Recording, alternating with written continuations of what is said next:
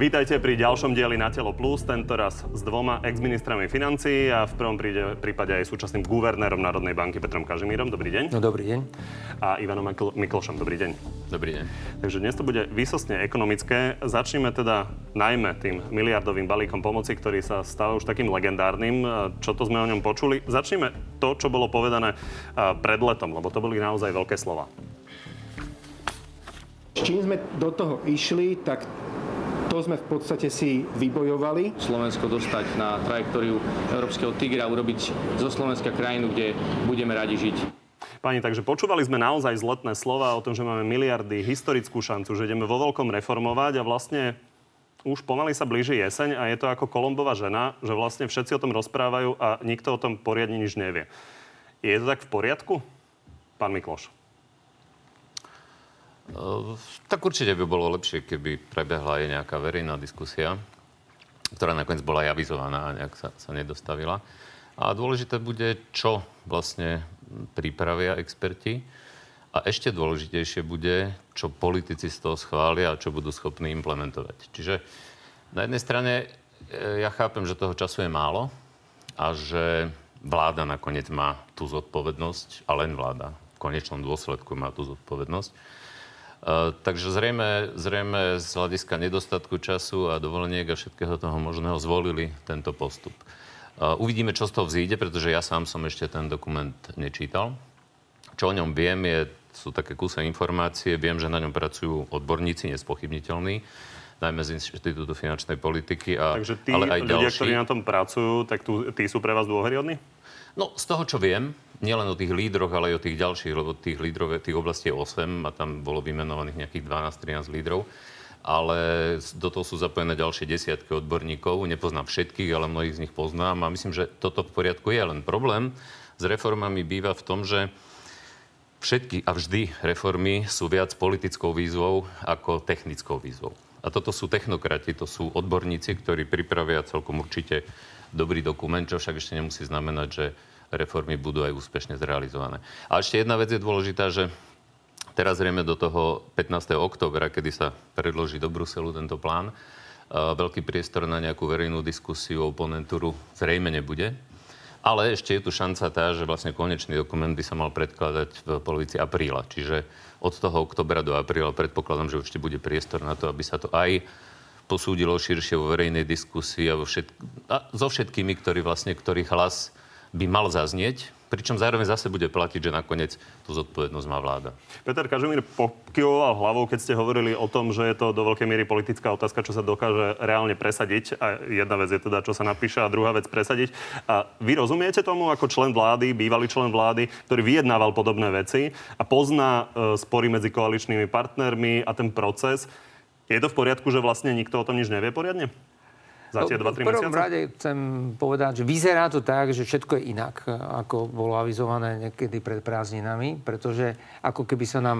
Už dnes asi všetci dobre vieme, že e, reformný plán je jedna kolaj a proste e, fond obnovy e, miliardy eur, ktoré môžu prísť na Slovensko vo veľmi krátkom čase. To je ďalšia kolaj. A teraz ide len o to, aby tieto koleje išli podľa možnosti vedľa seba.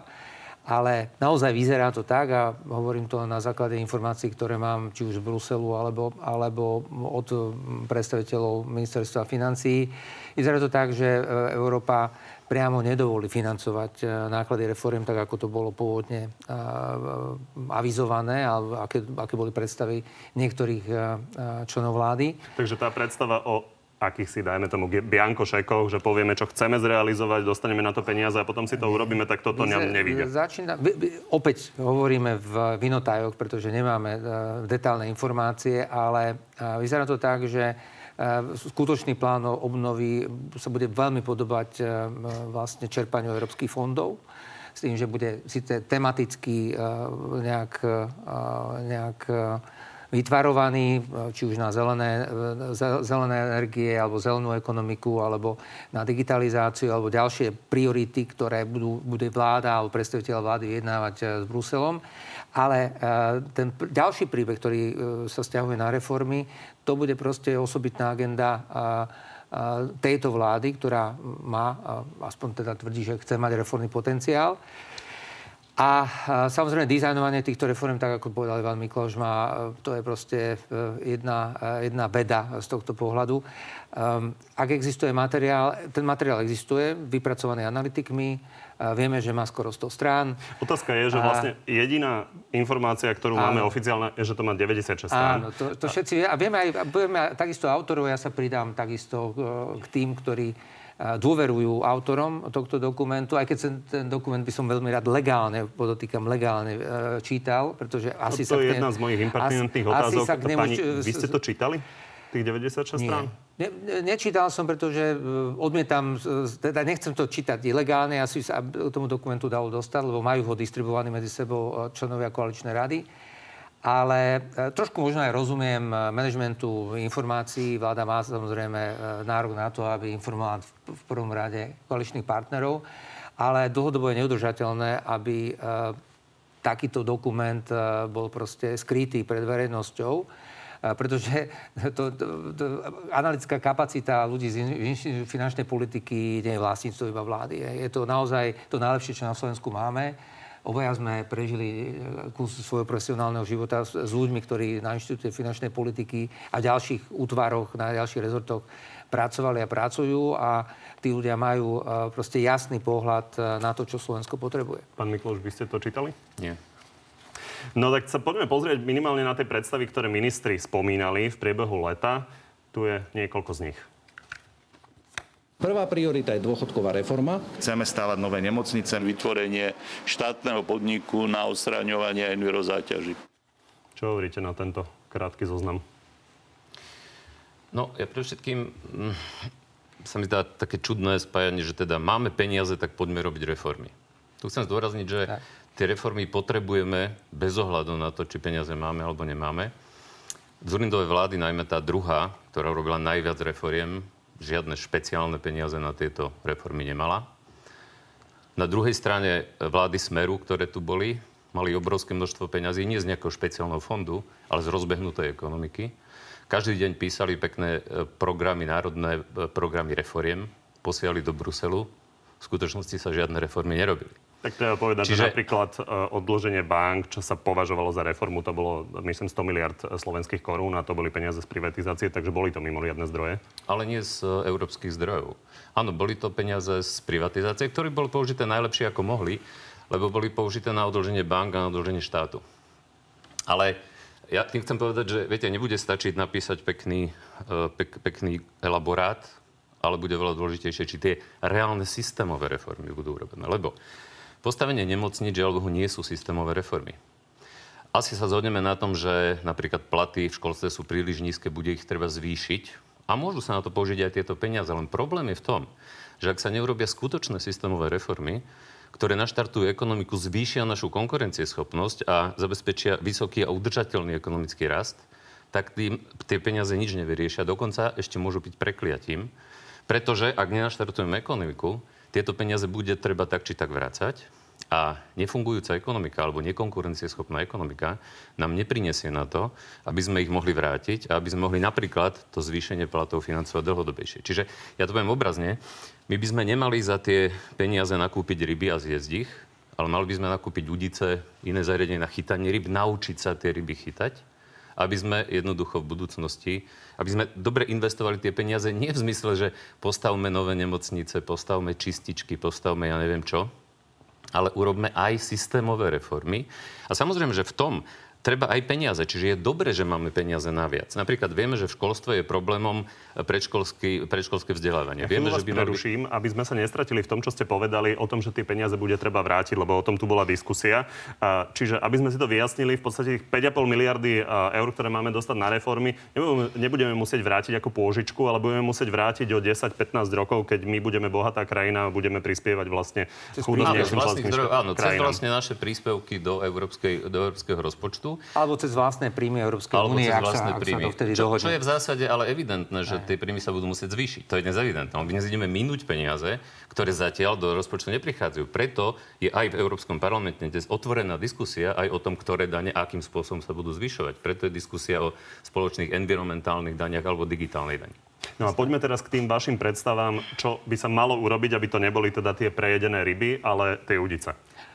Pokiaľ by som začal možno oblastiami, na ktorých sa určite pracuje, a o tom máme informácie, naši zástupcovia z Národnej banky Slovenska sú minimálne v dvoch tímoch. V jednom týme, ktorý pripravuje ústavný zákon o dôchodkovej reforme, o dôchodkovom systéme ako takom a potom je tam druhý tým, ktorý pracuje na novom alebo na novele zákona o rozpočtovej zodpovednosti, ktorý sme kedysi ešte pred roku 2011-2012 sme na ňom spolu robili. Takže, takže to, sú, to sú dva pohľady, ktoré, ktoré sú potrebné, pretože sú spojené jednak s udržateľnosťou verejných financií. Tam na druhej a... strane pred pár dňami premiér tu v tomto štúdiu povedal, Áno. že financovať reformu dôchodkov v tom zmysle, že si znížime odvody, nebude možné z týchto To peniazí. nebude možné. Opakujem, ten príbeh sa nám rozpája. Je to znamená peniaze z Bruselu a a príbeh reforiem, e, to sú, budú dva, dru, dva rôzne príbehy. Dúfajme, že budú šťastné. To znamená, vláda bude musieť pripraviť zrejme jasný zoznam projektov, ktorý bude chcieť e, financovať, e, ktorý bude financovať tento plán obnovy. A na druhej strane, úplne prirodzene aj z hľadiska na, na svoj politický cyklus, je v úvode, sú stále v úvode vládnutia, to znamená, majú svoje zámery, ako meniť krajinu, ako meniť krajinu k lepšiemu. Hej.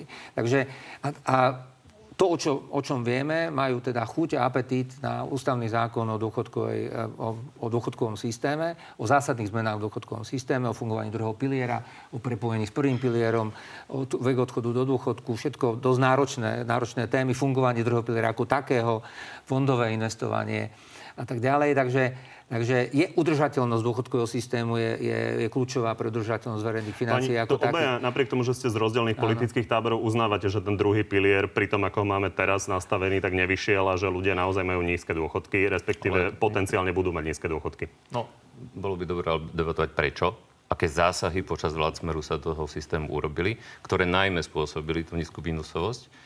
Ale zároveň treba povedať, že nie je len druhý pilier. Čo sa týka udržateľnosti, toho, o čom hovorí kolega Kažimír, to sa týka najmä prvého pilieru. To sa týka, ale zase, aké, aké zásahy sa urobili?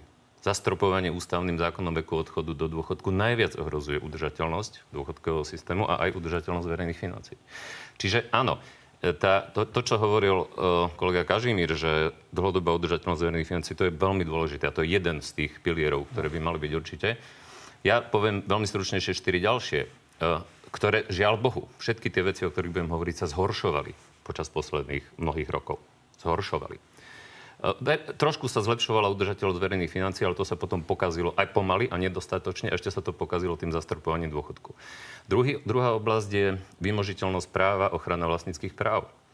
Tretia oblasť je efektívnosť verejného sektora celého a verejných služieb. Štvrtá oblasť je podnikateľské prostredie a piatá oblasť je veda, vzdelanie, výskum, inovácie, všetko, čo sa tohto týka.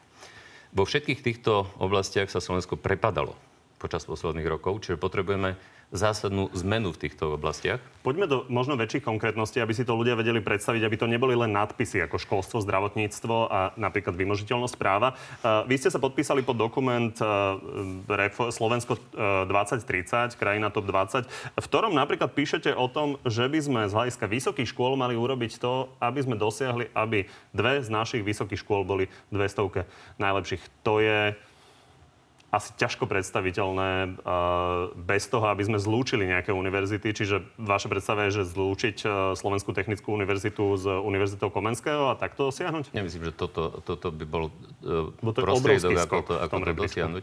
Nie, ten skok, ten skok by mal byť v tom, že by sme minimálne sa v tej prvej fáze mali dostať na úroveň krajín 24, ostatných krajín 24, z ktorých každá aspoň jednu univerzitu v prvej 500 má. My ju nemáme, toho šangajského rebríčka. A kľúčovým opatrením na to musí byť zvýšenie konkurencie, ale aj oveľa lepšie podmienky pre tých lepších. My dnes všetko priemerujeme. Máme príliš veľa naozaj, naozaj zlých uh, vysokých škôl. Všetkým dávame ako keby skoro rovnako. Musíme dotiahnuť do zahraničia e, špičkových vecí. Nie len slovenských vedcov, študentov, ktorí študujú v zahraničí. Musíme vytvoriť také prostredie, aby k nám chceli ísť študovať dobrí študenti a ostávať u, u nás, aby sa vracali špičkoví vedci slovenskí, ktorí dnes pôsobia v zahraničí lebo jedine z dobre... Viete, uh, globálna konkurencia je súťaž iba o dve komunity. O investície, o peniaze a o talenty. Čiže my musíme zmeniť prostredie tak. Dnes máme, my vieme, v čom je dnes problém. Vysoké školy, keď sa pýtate.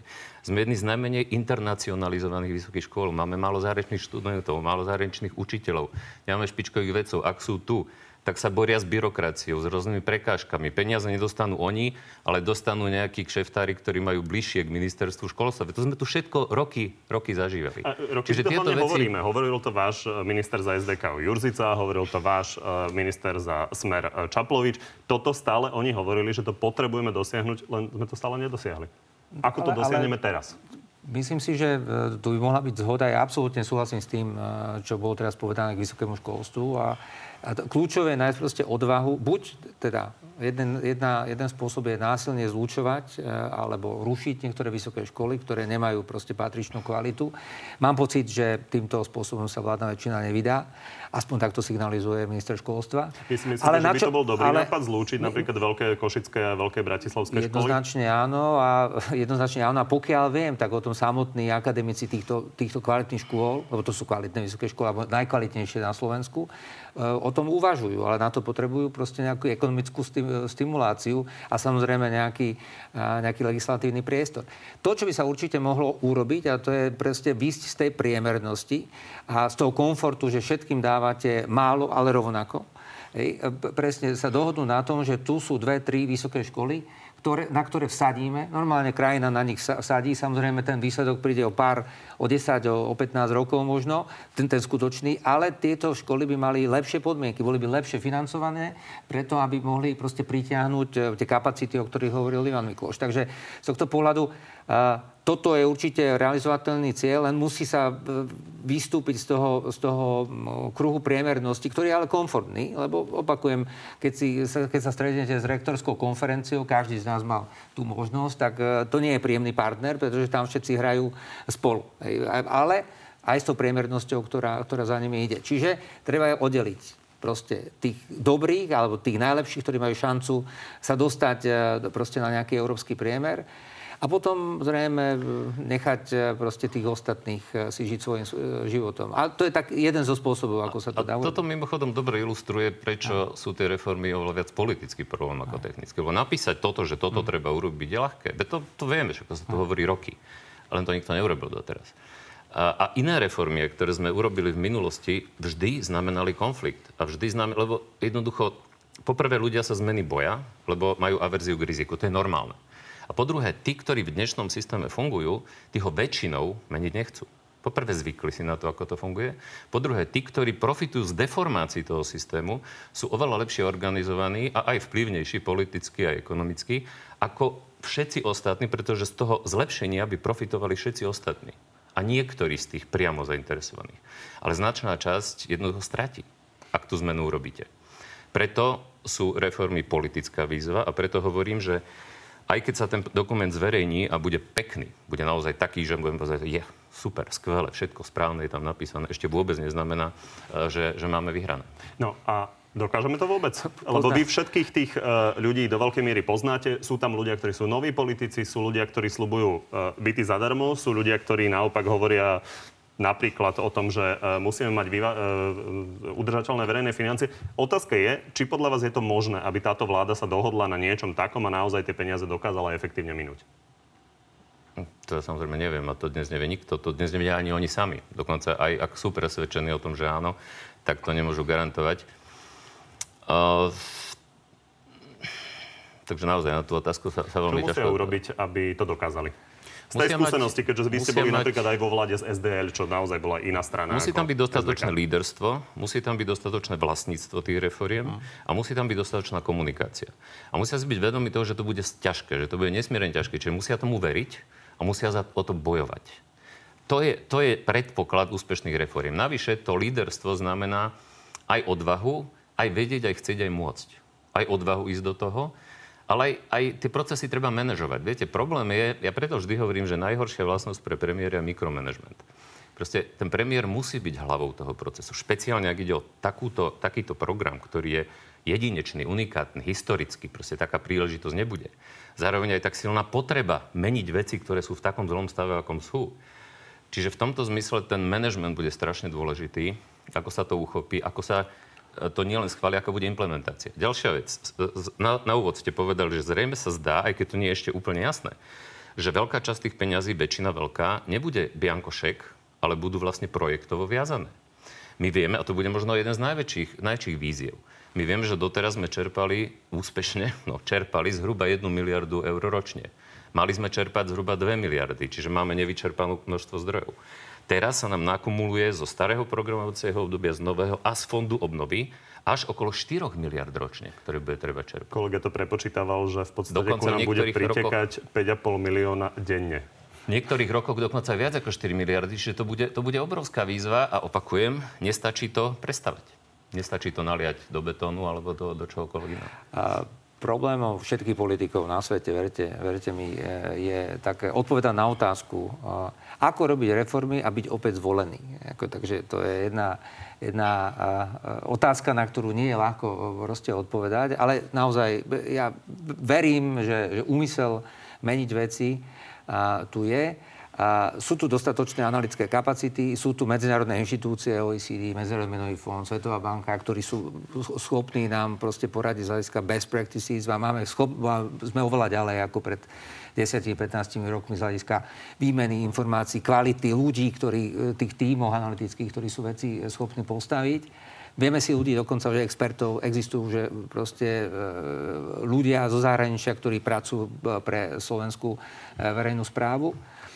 A to všetko ostatné naozaj je proste politický, a, politický manažment a, a schopnosť e, sa na niečom dohodnúť. A problémom, ktorý, ktorý napríklad na to školstve je výborne vidieť a jeden z dôvodov, prečo sa na školstve nikdy nepodarilo žiadnu reformu poriadnu urobiť, je ten, že efekt z, týchto, z takéto reformy e, proste nie je e, dosiahnutelný počas jedného volebného obdobia. Dokonca ani počas dvoch volebných období. A plus ešte pri školstve sa komunikuje s, e, proste, s kategóriou ľudí, ktorí patria samozrejme intelektuálne vyspelejším a majú sami presvedčenie o tom, že veci robia najlepšie, ako vedia.